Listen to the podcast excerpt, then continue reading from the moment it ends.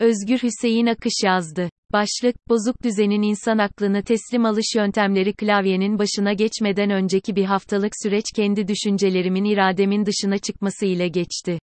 Yanlış düşüncelerin toplumun çoğunun onayını aldığı için doğru olarak kabul görmüş olması benim de aklımın karışmasına neden oldu.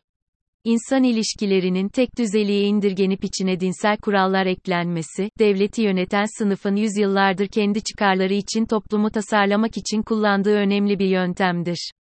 İnsandır hata yapar. Baştan böyle söyleyip sonra insanların yaptığı hatalar nedeniyle güvenilmemesi gereken canlılar olduğunu peşi sıra söylemekte bir gariplik yok mu? Söyleyenlerin uzman sıfatları olmasının yanında başka cümlelerle halkın kendi içerisinde sıkça söylediği, insan çiğ süt emmiştir, güvenilmez ve buna yakın çıkarımların yapılması karşılıklı bu düşüncenin yayılıp içselleştirilmesine neden oluyor. İrade, hoşuna gidecek olan ile doğru olanın yapılmasında devreye girer. İnsanın yapacaklarına kendi karar verdiği bir durumdur. Yani beslenme ile alakası yoktur. Tercih belirleyicidir. Bütün bunların dışında kalan durumlar vardır. Tek kişinin iradesinin dışında yaşanan olayların suçlusu o kişi olamaz.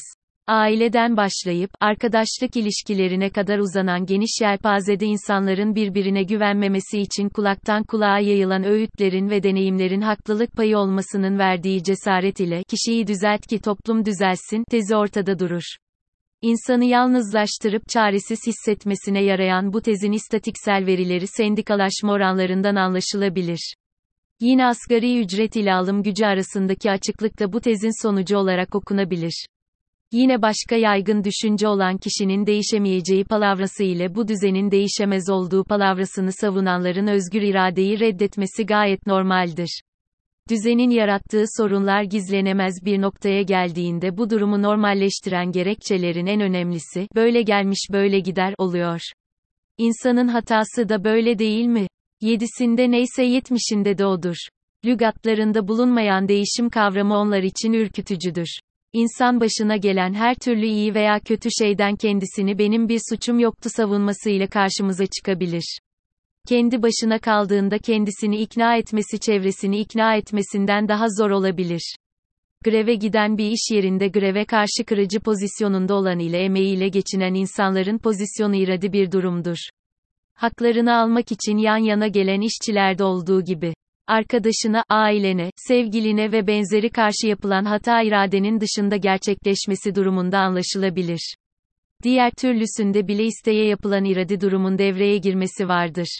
Toplumsal ilişkileri belirleyen bu sosyal yapıların ilişkilerinde samimiyet ve güveni arka plana itmesi sadece kişisel değil toplumu belirleyen girdiler yapan yöneten sınıfın hamaratlığıyla açıklanmalıdır. Olağanüstü dönemlerde dayanışmanın örgütlenmesi sadece hayatta kalmak için gereken malzemeleri bir araya getirip ulaştırmak ile sınırlı değildir.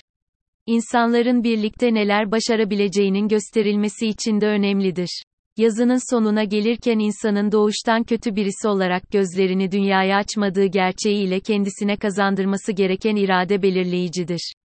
Yönetenlerin üst aklı oluşturması ve belirleyiciliği hiç şaşmaz.